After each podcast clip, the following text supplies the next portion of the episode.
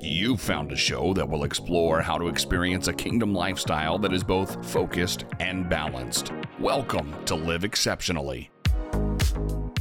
In a world where we are constantly bombarded with demands on our time and attention, it can be difficult to find the space to truly live our best lives.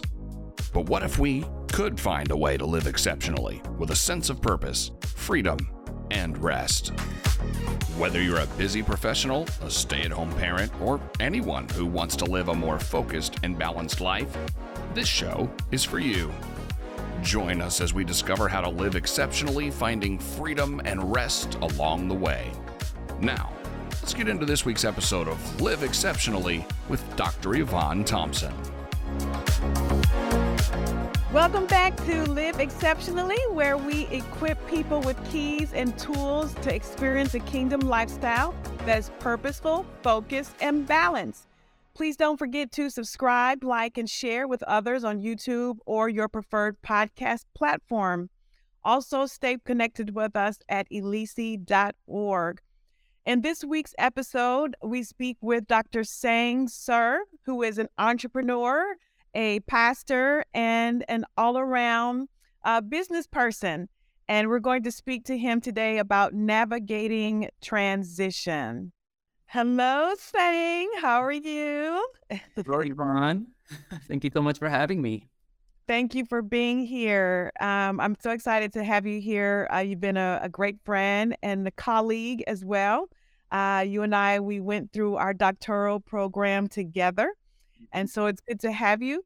Uh, first of all, uh, would you like to just briefly share about yourself and your uh, ministry? Yeah, um, thanks, sir. Um, yes, I went to um, seminary with Yvonne, and um, um, I, my ministry is twofold. One is in the corporate. Um, I run a technology consulting company called Techulence, where I I coordinate technology for growing small, medium-sized business um leaders because what there's a problem with um as a company starts up, we start getting we start using some kind of um technology, whatever we can put together, get Dropbox, Gmail, whatever. And then as the company is growing, their technology is a bit jumbled up and it's not as effective. They're getting employees, they're being viewed now by the public. Um, there's compliances that must be met. And um, the business owners, they don't they're not as familiar with how to put that together and make their company as effective.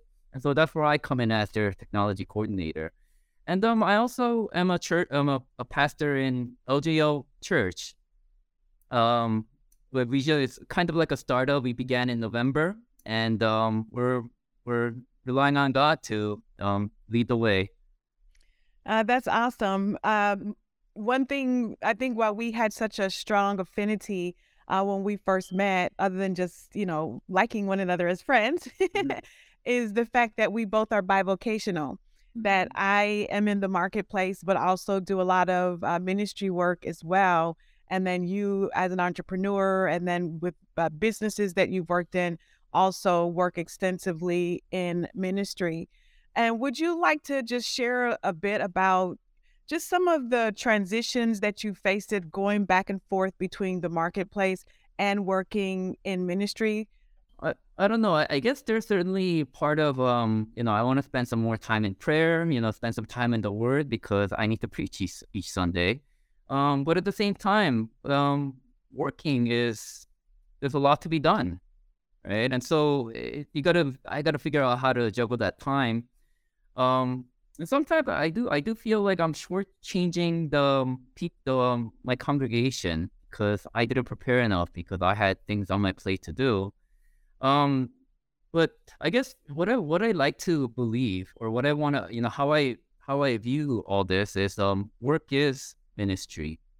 By working with clients, by sitting with individuals, I'm doing ministry, and my and they're and enabling other um, business leaders to be successful. That is ministry because they get to see me, they get to interact with me, and they get to they they get and they they know that I'm a Christian. And so then they might ask me questions later on. You know, it, it's not that it's not like I have to persuade them by saying, "Here's the gospel, now believe it." It's rather how I demonstrate my life through the relationship we built or the time we uh, spent together, and they ask questions. And then later on, you know, as we have lunch together, as we have dinner together, I can when they are interested, I can I can pull them, I can guide them, I can invite them to my church now.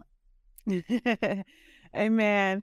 Uh, would you like to talk a little bit about the the church and what you all are doing? You said you're a, a recent startup and uh, y'all are doing some expansion in terms of some of the ministries and outreach that you're doing.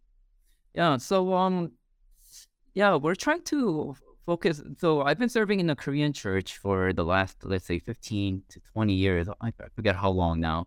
But um, it, in particular, our church has been really focused on the Korean congregation. So mm-hmm. I wanted to start something, you know, that's more to the general public. Um, and for me, I guess um, one of the driving goals is the, the goal that I have for Prayer Tents, which is, which is a nonprofit organization that I began in 2015, where the goal in order to, I mean, it all began with how do I evangelize, and I want to, I want to bring the case that um, in order to evangelize, or in, in other words, Jesus teaches us, tells us, go make disciples, right? Make disciples of all nations. How do we do that? The starting point is for us to be disciples. So I'm trying to coordinate um, in a culture which we all live in of busyness how can we have deeper relationship with one another so that we can have a deeper relationship with God? And as we build this deeper relationship with one another, we can welcome people to that kind of deep relationships. Um, today we live in a culture of um, social media, Facebook culture, where everybody's smiling, everybody's happy, while deep inside they're confused, they're lost. Um, they're they're wondering, is there a God out there? And we as Christians, we got to step up. But in order for us to make disciples, we must first be disciples ourselves. And so this is that is a goal that I have for LGL.church. I want to make that happen, make that into put that into practice. I think that is uh, so powerful. A lot of times when I think about like marketplace ministry, oftentimes it's looked at as something separate. We work in the marketplace and then we do uh, ministry. Uh, but what you talk about is so true that there's no separation uh, we we're, we're doing both of them dually. It's just the location of where we're actually uh, doing the ministry, uh, so to speak. And so I, I, I like that. And even with uh, prayer tents, the focus on discipleship and getting people together to talk about the word, to share on the word, even the fellowship aspect of building relationships through the word as a foundation. Um, so that's good. Uh, do you want to uh, share about any of your like challenges, like even with the marketplace ministry, doing the being a pastor of a church, being an entrepreneur? You're so busy. I used to tease you about how you have the alphabet behind your name with all your qualifications. Uh, he's actually being very modest with saying saying sir. Uh, he has uh, uh probably about a hundred degrees and uh, technical qualifications. Just a brilliant, brilliant person. Uh, but what are, what are some of the challenges that you face as it relates to um, being an entrepreneur? You mentioned, you know, sometimes you feel like your church is at a disadvantage with, you know, what you're able to share because of time limitations on preparation. You know, what are some things that you face that are challenge that even and then how you overcome those challenges to encourage people who could potentially be listening who are facing similar uh, circumstances. Oh, thanks for asking that. As a child of God, you know, we're all called to be leaders. And being a leader means to be able to step up to things that are not there, that's not existent, um, not something that we've learned from our education or from, you know, just the past, um, what we know. And, and so I think that so I find myself, you know, whether it be running a church or trying to build up a company, a consulting company, um, sometimes it's confusing. Am I doing the right thing? Um, you know, Yvonne, we kind of started talking about this uh, prior to this, but it's um, we, we do run into these challenges. It's like I didn't expect this. Um, and um, and in those times, I just turn back to God and say, you know, I'm on my knees asking God, I don't know what I'm supposed to do here, but you lead the way. Um, what I what I um what I encourage younger people is to um to stop relying on our past experiences because God does something so much greater than that. So this Sunday, I spoke on um, Gideon, and there was a battle between 300 men versus 135,000, and guess who won? And um, see, when we rely on our own strengths, that 300, you know, God, He actually gathered 32,000 people, but God says that's too many. I don't need that many people. shrink it down. And then God shrunk it down to 300. And then the 301 against 135,000 people. That's a 450 times greater, right? But that can happen. Just like David fought Goliath, everybody was afraid of Goliath, but David stood there. He w- ran up and he fought Goliath while everybody was shivering. And so I think as position of leaders, you know, we are going to face things that are totally new, something that other people have not done. We don't know who to talk to because, you know, who can we look to to have gone through this unique experience that we are placed with? And so then I trust God. You know, God's the one who's going to deliver. He's the one that's going to provide. And um, that's what I do. I get on my knees and say, Lord, I don't know what I'm supposed to do. And, you know, I'm trying to extend my time, my daily time. I do find myself sometimes just busy doing work, but I am trying to expand my time to be um, much longer that I can spend uh, unhurried time with God. That's what I'm looking for, the unhurried time with God. Because sometimes I find myself even reading scriptures pretty quick. And I'm not reflecting as much. I'm not getting much out of it because you know I'm just trying to check the box that I've done it for the day. But um, I need to get into a deeper relationship with God and trust Him for the results. And um, that's what I do when I face um, uncertainties and um, walls that I need to push through. I think that's uh, powerful. There's two things that you talk about. You know, one when you talk about being leaders, there is a, a higher level of accountability, and also in regards to just the appropriate management of the things that we're assigned to uh, from a spiritual perspective and also personally how we how we manage that just being good stewards over it and that you know things that we previously did or how we approached things you know prior being prior to being in a position of leadership there's a is it, it's a bit different. Like we're still accountable but there's like a higher level of accountability especially when we're in a position where we're, in, we're influencing people. You know now we become a role model an example that other people are either looking up to or modeling uh, in their own lives. You know but then also the other thing that you say about being intentional with like prayer and i find too because i juggle a lot uh, with working and having a business and being involved in ministry that we can be so quick to do the work of ministry, doing tasks, ticking off my to do list. But then, in terms of when I'm actually spending time uh, from a devotional perspective, even if I'm putting time in, is that time quality time?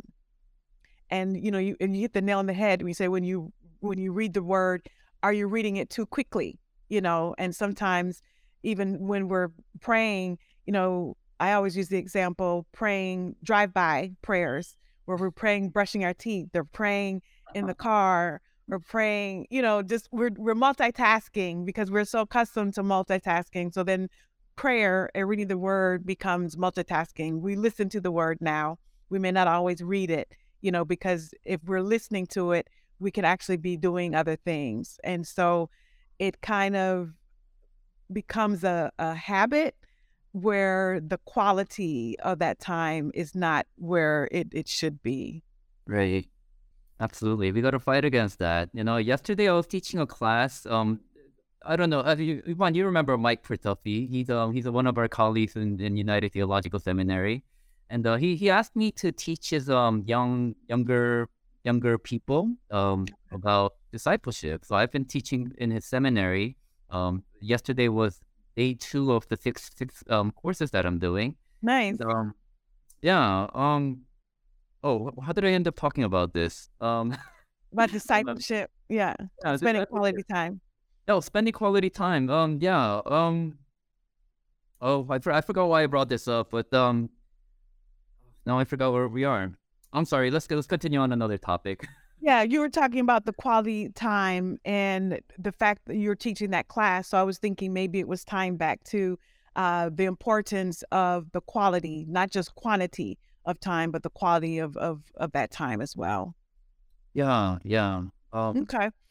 Um, but that's good. I, I like that. And so while you're on that subject, you have two different books.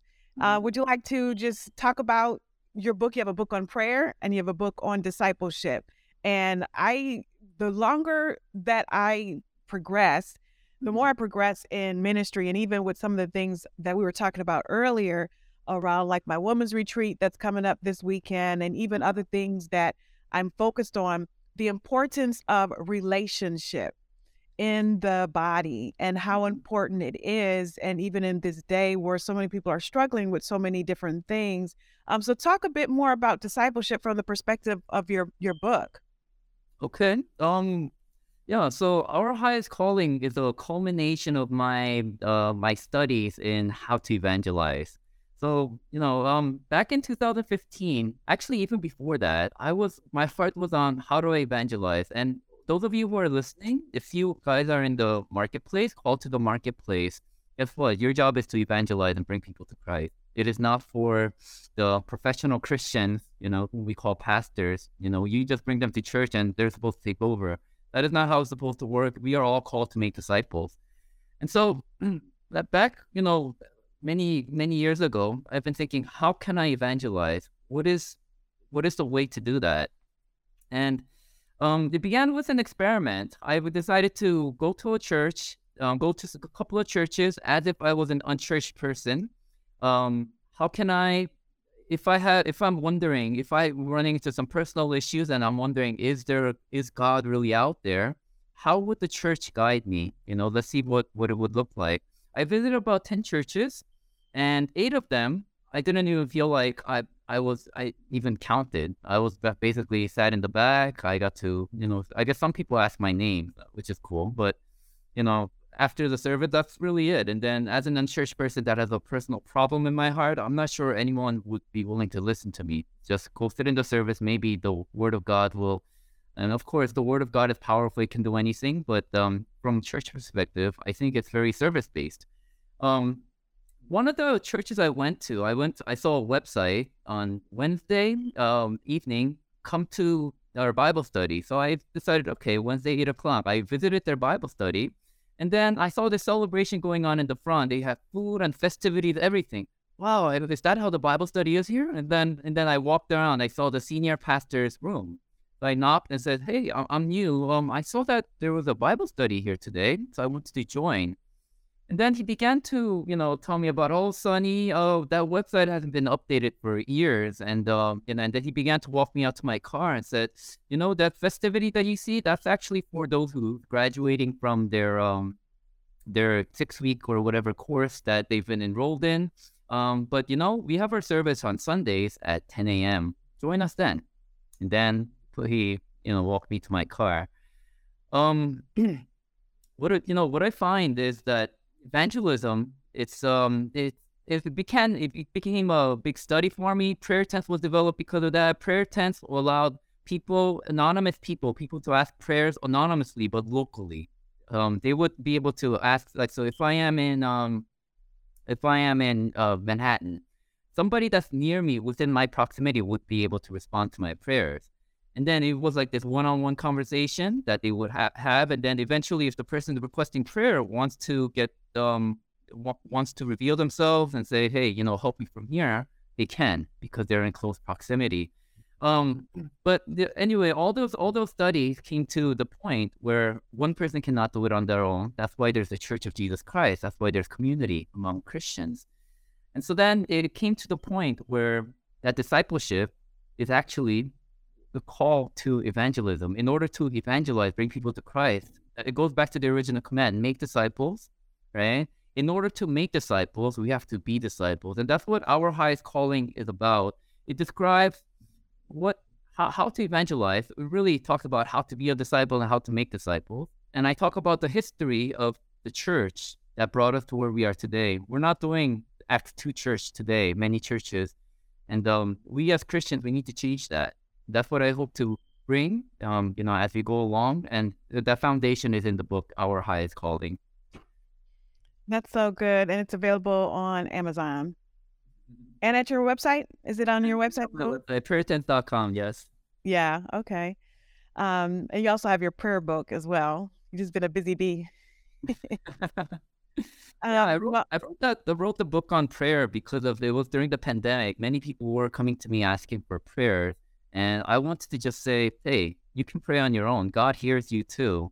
And um, there was instructions on how to pray, just basics on how to pray. Um, and so if anyone is going through any kind of struggles at this time, you know, yes, you reach out to your friends um, to pray for you, pray with you, but you can also pray on your own. That's what that book provides the guidance for.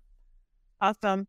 Uh, those books, the topics that you focused on, uh, would you say that the principles, particularly in the discipleship, because I know you pray, and also things that you've shared, even in uh, uh Korean uh, churches, mm-hmm. I, I, don't like to say Korean churches, but churches that are predominantly Korean, uh, there is a heavy focus on prayer. And I know, mm-hmm. remember you talking about, was it the, the 5 a.m. prayers, how you all pray every morning at 5 a.m. And it's mm-hmm. not like you know, a lot of churches, especially we became spoiled during the pandemic. We just dial a conference dial or get on Zoom. But you all right. 5 a.m. prayers are in the sanctuary. They're like in person. And I think that that is phenomenal because it really teaches a level of discipline and focus and steadfastness and um, the value of prayer. Because if you just have to join from a conference dial in or Zoom, it, it perpetuates some of the things we just talked about with the multitasking and in not sometimes not always being a quality uh, focus. But if you're having to get up, put on clothes, brush your teeth, and wash your face to go to the sanctuary, you know, you're you're going to you, you mean business. You're going to pray. It's definitely not the same on Zoom. I mean, during the pandemic, I think a lot of a lot of this um, deeper relationships were, you know, that we would normally have was not had, and um, you know, it became more like a business meeting. It's um, we schedule an hour as opposed to when we get together, we can be hanging out for three hours, four hours, just eating together, you know, talking about life. But when it comes to Zoom meetings, it's like, all right, let's set an hour. That's all we will need. And then we go through this robotic motion where we're not really sharing lives anymore. Yeah, that's so good. It's important. Uh, do you feel like with what you, I mean, I know your book, Discipleship, it came as a result of a, a lot of study.